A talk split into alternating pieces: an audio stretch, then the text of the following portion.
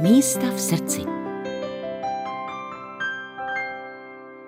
No napadlo Budějce samozřejmě. Budějce jsou nejkrásnější město na světě. Samozřejmě, protože tady žiju, znám ty kouty všechny, znám historii, lidi znají i mě. Takže tady mi to nejmilejší, no ale pak mám pár koutků ještě za hranicema. Těch je taky víc, ale jsou ne tak dobrý samozřejmě jako Budějovice. Jako je třeba Vídeň nebo Japonsko. Tak eh, pojďte říct, co vás na těch českých Budějovicích tak fascinuje. Možná někoho inspirujete, kdo třeba žije tady anebo v blízkém okolí, aby se na taková místa vydal. Nikdy to člověk nevidí kolem sebe. Ale já jsem tady byl návštěvou z ciziny, byli tady kamarádi, kteří tady byli zhruba týden a jezdili po těch Budějovicích a chodil jsem s nimi od hospůdky k hospůdce, říkal jsem mi ty příhody od Solnice až po Bludný kámen a všechny tyhle ty naše věci o hospodách, jak vypadaly prostě hospody, zájezdní hostince a všechno. A oni mi řekli, vy máte tak krásné město. Tady není barák, který by byl neopravený. Tady není okno, kde by nebyly květiny v tom. Tady je čisto.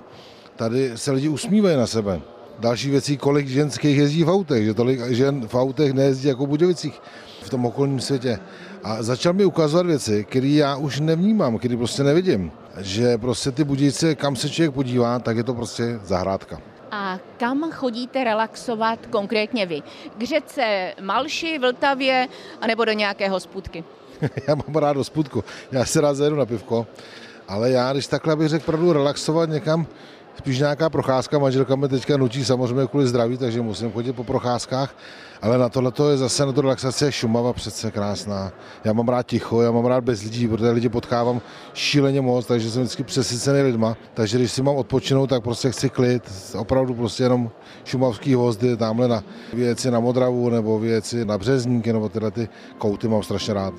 Vy říkáte věci, tak jezdíte autem nebo na kole? jezdím autem a chodím pěšky na kole ne. Na kole jsem si rozbil čeních, takže na kolo už radši, radši ne, ale pěšky, pěšky, no. Vy jste ale zmiňoval, že třeba Japonsko je také vaším místem v srdci. Máte ještě nějaký cestovatelský sen? No já cestovatelský sen jsem si docela hodně splnil, takže já to těch cílů, které bych rád ještě viděl, už za stolik není ale jsou spíš tak, abych se rád vrátil. Jako jo. To je právě třeba zrovna to Japonsko nebo Malajzie, Indonésie, tyhle ty země. Mě tam totiž fascinují lidi. Tam jsou strašně prima lidi, protože tam se na vás všichni usmívají. Všichni mají vyřešený problém, neřeší problém. Jo nežijou v nervu, nežijou prostě v takovém stresu, jako žijeme my. Mně to přišlo třeba to Japonsko jako opíjat, jo. to bylo taky prostě až vás to překvapí, prostě, co jsou oni ochotní pro cizího člověka udělat. Pro turistu, co jsou schopni udělat, to se prostě máme se od nich co učit. Jako. Tak eh, zdá se, že jste inspiroval naše posluchače a posluchačky k tomu, aby se rozhlédli nejen po Českých Budějovicích, ale i po svých městech a místečkách, kde žijí. Možná se tam mohou projít s nějakou návštěvou, která tam nežije a objeví místa, okolo kterých chodí nevšímavě. Je to tak? No určitě, já jsem řeknu příklad. My jsme s mým zeťákem jsme si udělali trek, jeli jsme na cestu Německo, Holandsko, skončili jsme v Dánsku, v Kodani. A když jsme procházeli tou Kodaní a říkali jsme si, jak je to krásné město, pak jsme si sedli na to pivko na tom nábřeží a řekli jsme si, hele, to tady je krásný. Hele, ale na ten Krumlov to prostě nemá. Na ty Budějovice to nemá, být to překrásné město. Takže pořád v té konkurenci těchto těch měst jsme hodně, hodně vysoko. Akorát říkám, je to třeba vidět. No. Ten Krumlov, je krásný. Já tam teďka byl s malým vnoučkem, ten to nezná samo sebou, tak procházíme ty uličky, ty krámečky, ty hospůdečky. Prostě to je pohádka, to se nedá jinak říct.